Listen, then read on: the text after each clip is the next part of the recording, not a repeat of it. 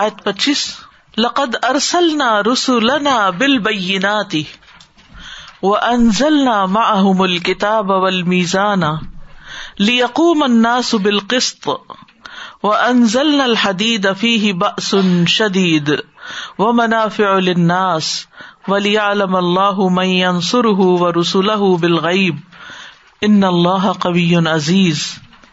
بلا شبہ یقیناً ہم نے اپنے رسولوں کو واضح دلیلوں کے ساتھ بھیجا اور ان کے ساتھ کتاب اور ترازو کو نازل کیا تاکہ لوگ انصاف پر قائم رہیں اور ہم نے لوہا اتارا جس میں سخت لڑائی کا سامان ہے اور لوگوں کے لیے بہت سے فائدے ہیں تاکہ اللہ جان لے کے کون بغیر دیکھے اس کی اور اس کے رسولوں کی مدد کرتا ہے یقیناً اللہ بڑی قوت والا سب پر غالب ہے لقد ارسلنا رسولنا یقیناً ہم نے اپنے رسولوں کو بھیجا۔ کس کے ساتھ؟ کھلے دلائل کے ساتھ۔ کس چیز کے دلائل؟ اس چیز کی صداقت کے جو رسول لے کر آئے ہیں۔ کہ جو کچھ رسول پیش کرتے ہیں، وہ بالکل درست ہے۔ اور یہ دلائل معجزات بھی ہو سکتے ہیں۔ اور علمی دلائل بھی ہو سکتے ہیں۔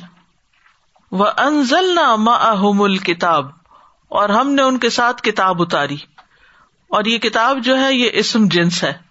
جس میں ساری کتابیں شامل ہیں، جو اللہ تعالیٰ نے مخلوق کی ہدایت اور ان کی رہنمائی کے لیے، ان کے دین و دنیا کے فائدوں کے لیے بھیجی۔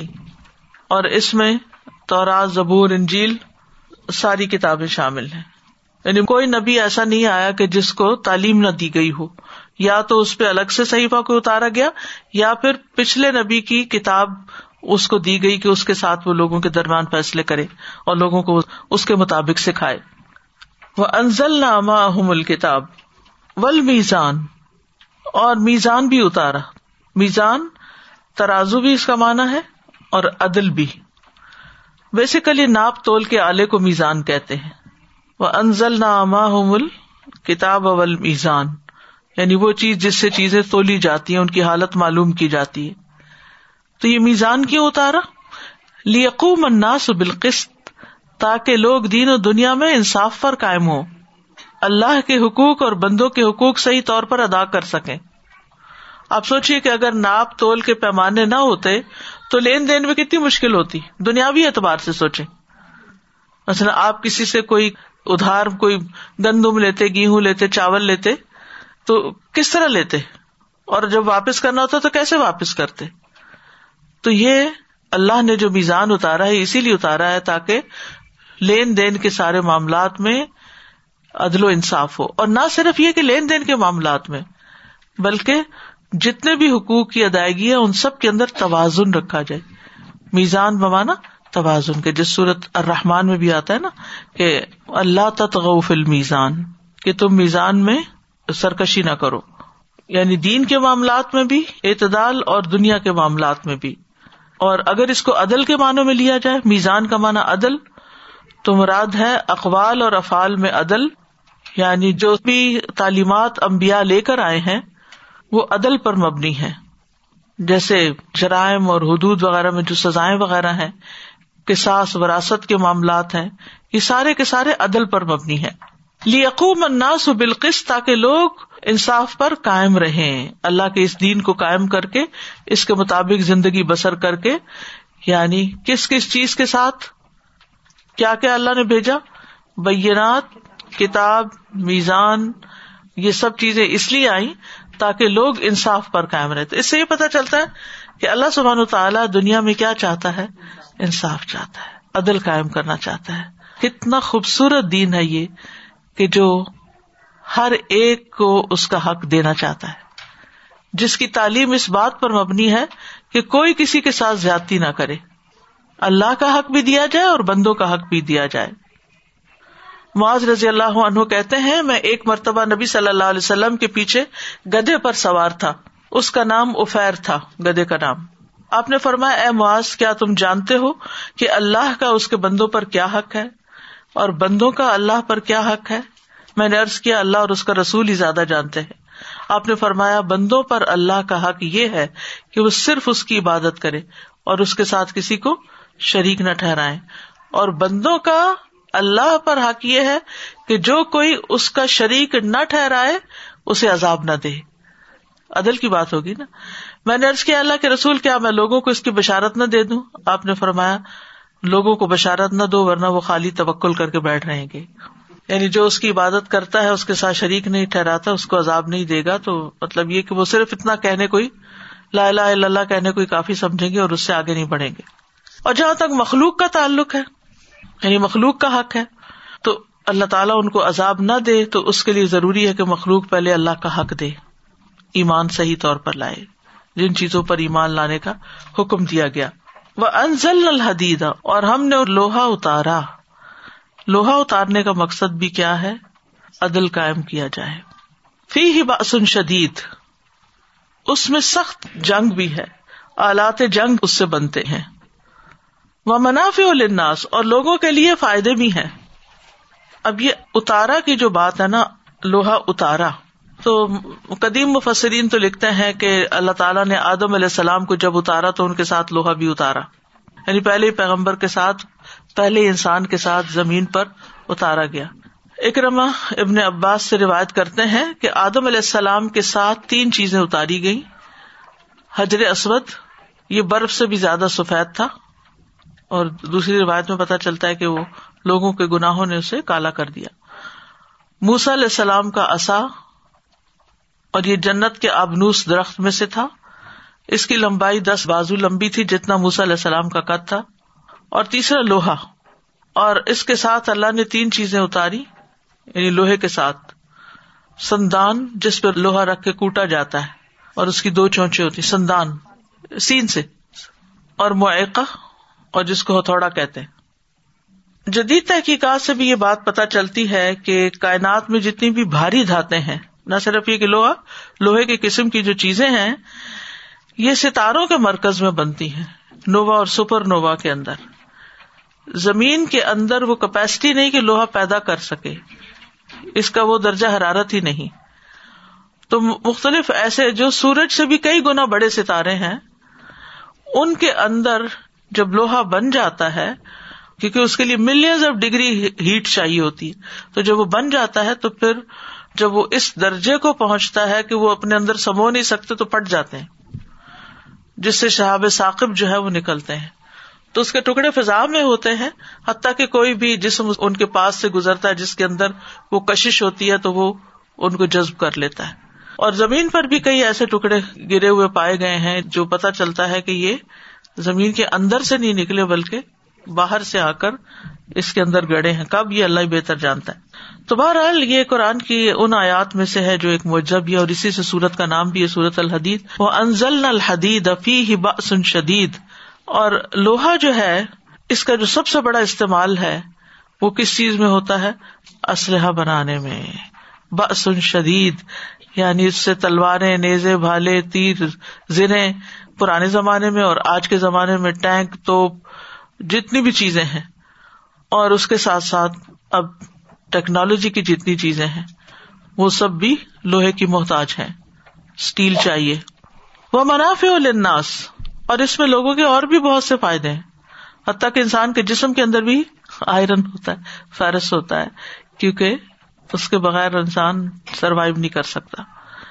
اور منافع الناس آپ دیکھیے کہ کون سی چیز ہے جس کو بنانے میں لوہا استعمال نہیں آپ اپنی کرسیاں دیکھ لیجیے میز دیکھ لیجیے کمپیوٹر دیکھ لیجیے مکان بنتا ہوا دیکھ لیجیے یعنی بے شمار فائدے، انگنت فائدے ہیں۔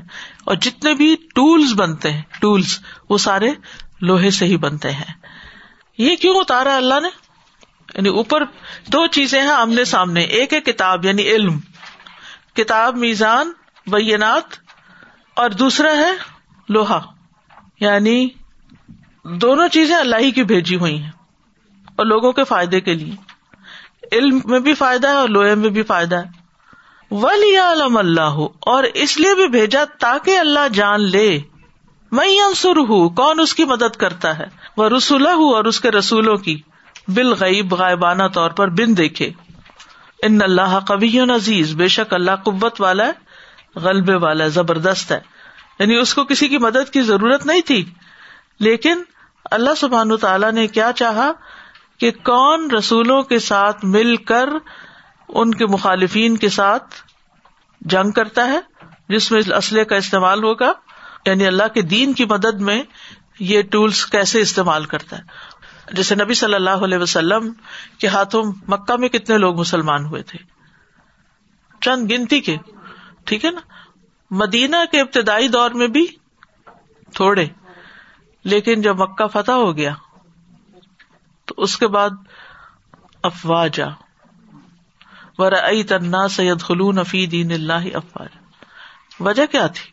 دین تو وہی تھا، توحید تو وہی تھی، دعوی تو وہی تھی۔ فرق کس چیز کا پڑا تھا؟ قوت پاور یہ انسانی فطرت میں ہے۔ جب انسان دیکھتا ہے نا کہ میرے سے اوپر کوئی اور پاور والا تو خود بخود اس کے آگے چکتا ہے۔ اللہ بہتر جانتا نا کہ انسانوں کی نفسیات کیا ہے اور انسان کس چیز کے آگے سر نگو ہوتے ہیں۔ اور آج دنیا میں دیکھیں کہ جن قوموں نے ٹیکنالوجی میں ترقی کی اور جنہوں نے اس لوہے کو استعمال کیا، وہی سپر پاور ہیں۔ اور جنہوں نے اپنی عقل سے کام نہیں لیا اور صرف آرام ہی کرتے رہے اور دوسروں کی بنائی ہوئی چیزوں سے عیش و عشرت کے سامان پیدا کر کے اپنی زندگیوں کو بےکار کر لیا۔ تو پھر اس سے دین کی مدد تو نہ ہوئی نا۔ دعوی کے ذریعے بھی دین پھیلتا ہے، لیکن قوت سے دین کسی اور ہی طرح پھیلتا ہے پھر۔ جس کے ہم تاریخ میں کئی مثالیں دیکھتے ہیں۔ اور ان اللہ کبھی عزیز، بے شک اللہ تعالی کبھی ہے، عزیز ہے۔ تو یہاں سے یہ بھی پتا چلتا ہے کہ اسلام میں جنگ کا مقصد اللہ کے دین کی مدد کرنا ہے۔ ینسر ہو جو اس کی مدد کرتا ہے۔ اللہ کو تو مدد ہی چاہیے۔ لیکن اللہ کی مدد سے مراد کیا؟ اللہ کے دین کی مدد۔ وہ رسول ہو اور اس کے رسولوں کی۔ بالغیبی غائبانہ طور پر۔ ان اللہ کبی عزیز اسی طرح یہ ہے کہ یہاں پر آپ دیکھیے کہ ایک طرف بینات کی بات ہے، پھر میزان کی بات ہے، پھر حدید کی بات ہے۔ تو ان سب چیزوں سے انسان یعنی علم سے شروع کرتا ہے، بینات اور دلائل سے دین میں داخل ہوتا ہے، اوروں کو داخل کرتا ہے۔ پھر ایک عملی نمونہ پیش کرتا ہے، میزان قائم کرتا ہے، لوگوں کے حقوق کی ادائیگی کا سامان کرتا ہے، اور پھر جو لوگ اس نظام میں خلل ڈالنا چاہیں، ان کے لیے سزا کا بھی، یا ان کے شر کے توڑ کا بھی سامان اللہ نے پیدا کیا ہے۔ لقد أرسلنا رسلنا بالبينات وأنزلنا معهم الكتاب والميزان وأنزلنا معهم الكتاب والميزان ليقوم الناس بالقسط وأنزلنا الحديد فيه بأس شديد ومنافع للناس وليعلم الله من ينصره ورسله بالغيب إن الله قوي عزيز مجھے وہ کہاوت یاد آ رہی ہے کہ لاتوں کے بھوت باتوں سے نہیں مانتے۔ تو کتاب اور لوہا دونوں ہی چاہیے ہوتے ہیں انسان کی اصلاح کے لیے۔ بلغیب کی طرف دیکھ رہی تھی کہ ایمان بلغیب اور پھر اللہ تعالیٰ کی مدد بلغیب کہ اللہ کو دیکھے بغیر اور اور اللہ ہی دیکھ رہا ہوتا ہے جب کوئی بھی کام اللہ تعالیٰ کے لیے کیا جاتا ہے۔ خالص اللہ تعالیٰ کی خاطر عبادات سے لے کے لوگوں کی مدد سے لے کے ہر چیز۔ اور جب خالص انسان ہوتا ہے جتنا مخلص ہوتا ہے اتنا زیادہ اس کو کہتا ہے کہ کسی کو دیکھنے کی ضرورت ہی نہیں ہے۔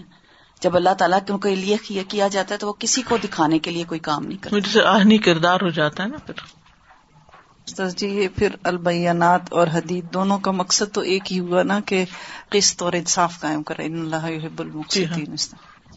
جی میں یہ دیکھ رہی تھی کہ جیسے آپ نے ابھی بتایا بھی کہ آج ہم لوگ ہی بیٹھ گئے اس لوہے کو اگر اس لوہے کا استعمال صحیح کریں جو کہ ہمیں بتا دیا گیا کہ یہ ویپنس کا استعمال کے لیے ہے ہمیں اصلاح بنانے کے لیے تو ہم کتنی قوت میں آ جائیں گے اس طرح بھی۔ اور میں دیکھ رہی تھی کہ کیونکہ ہمارے پاس ہی نہیں ہے یہ چیز ہم مسلمانوں کے پاس ہی نہیں ہے باقی پوری دنیا کے پاس ہے۔ اور کہتے ہیں وار فار پیس جی۔ تو اسلام کیا کہتا ہے؟ اسلام کے لیے وار کرنی ہے نا اور پیس کے لیے تو کرنی ہے۔ حالانکہ اسلام جنگ دنیا کے کسی مقصد کے لیے نہیں جی، چاہتا۔ اللہ کے لیے صرف۔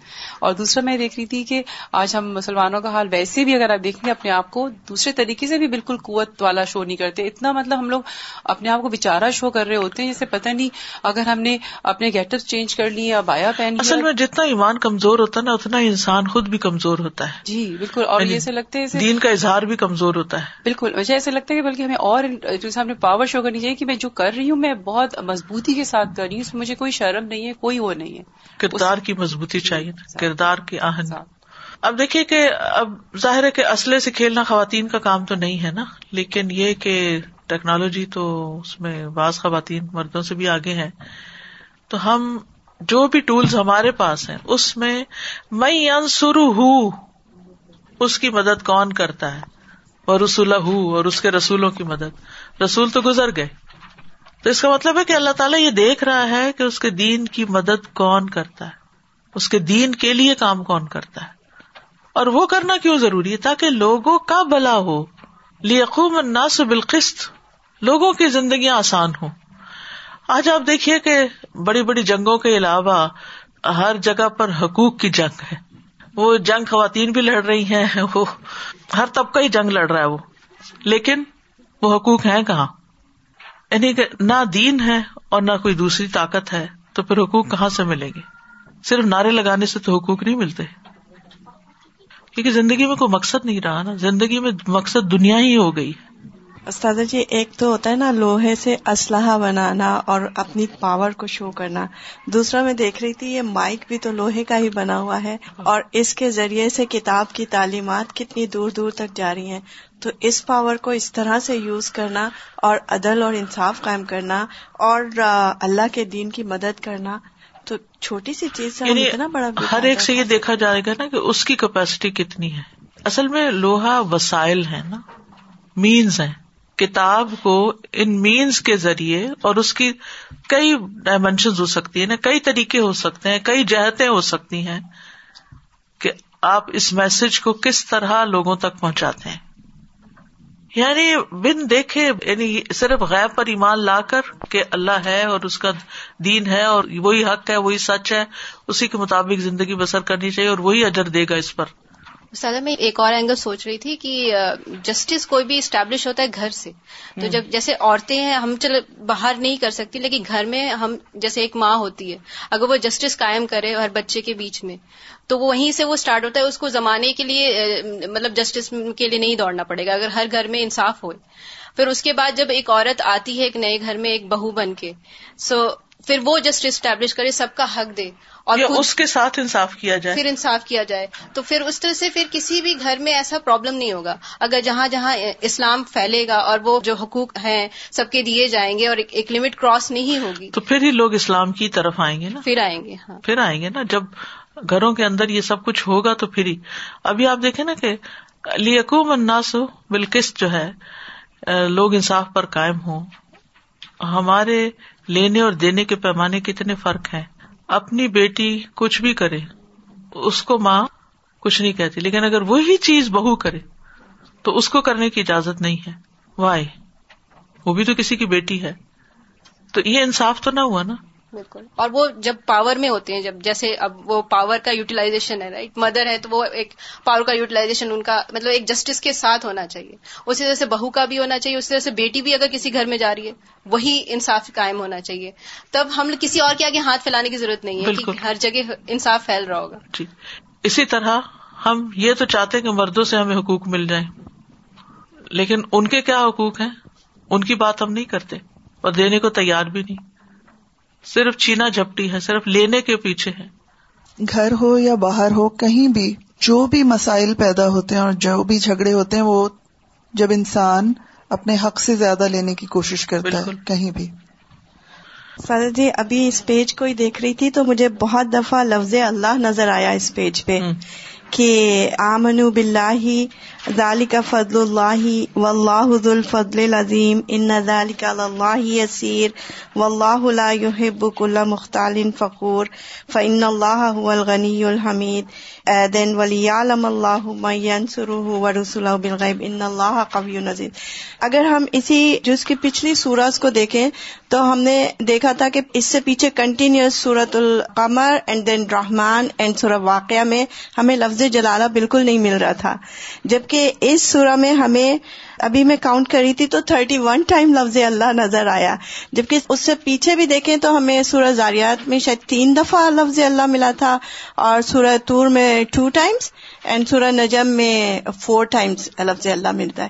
تو ایک دم سے اتنے پاورفل سورہ کا آنا اور اتنے زبردست اس کے لائک اللہ کی قوت کا اظہار۔ اگین جب ہم دیکھتے ہیں کہ جب جس جگہ زیادہ دفعہ اس میں جلالہ آ رہا ہوتا ہے تو اس میں بہت زیادہ ایک پاور ہمیں نظر آ رہی ہوتی ہے اللہ سبحانہ تعالیٰ کی۔ اور اس آیت میں جس طرح ان اللہ قوی ان عزیز پہ اس آیت کا اختتام ہوا، تو اللہ کی قوت اور اس کا غلبہ اور عزیز میں لائک پاور اس کی بہت زیادہ آ جاتی ہے کہ اس سے زیادہ کوئی آگے اس کو آجز کرنے والا نہیں ہے، کوئی اس سے آگے بڑھنے والا نہیں ہے۔ بالکل۔ جزاک اللہ